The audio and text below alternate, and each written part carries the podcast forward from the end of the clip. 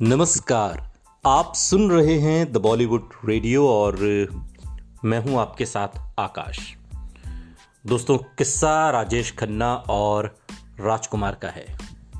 जब राजकुमार ने राजेश खन्ना की सबके सामने इंसल्ट कर दी और कह दिया कि हमारा फेंका खाकर तो कुत्ता भी बुलडॉग बन जाता है, ये बात राजेश खन्ना के लिए राजकुमार ने कही थी। राजकुमार और राजेश खन्ना अपने जमाने के बहुत बड़े स्टार हुआ करते थे।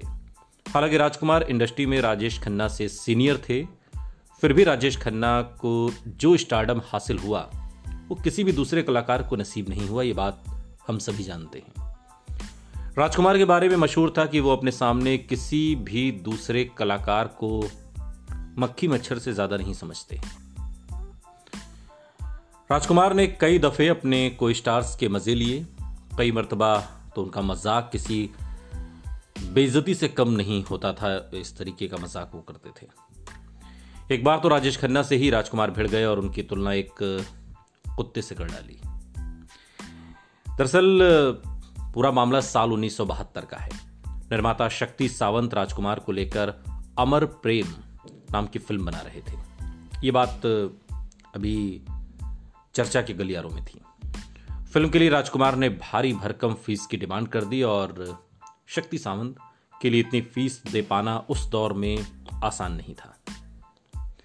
राजेश खन्ना को जब ये बात पता चली तो उन्होंने अपनी तय फ़ीस से भी आधे में काम करने के लिए शक्ति सावंत को ऑफ़र भेजा और बात बन गई।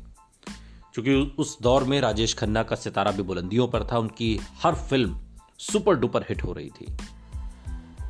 लेकिन अमर प्रेम के लिए शक्ति सावंत ने अपनी पहली पसंद राजकुमार को समझा था और सो उनके पास वो ऑफ़र लेकर गए थे। लेकिन राजकुमार ने चूँकि इतनी मोटी फ़ीस मांगी, जो शक्ति सावंत के बजट को पार कर गई।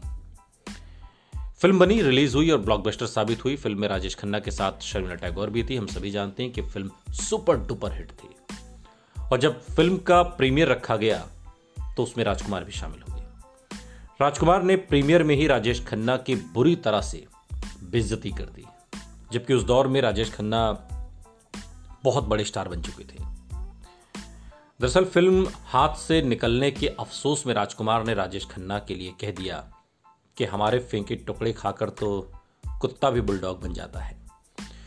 राजेश खन्ना भी हमारी छोड़ी फ़िल्म करके कल सुपरस्टार बन जाएगा।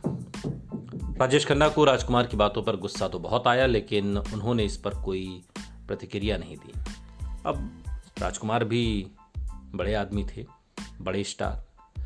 और राजकुमार के बारे में मशहूर था कि भाई, वो तो किसी के बारे में भी कुछ भी कह देते हैं।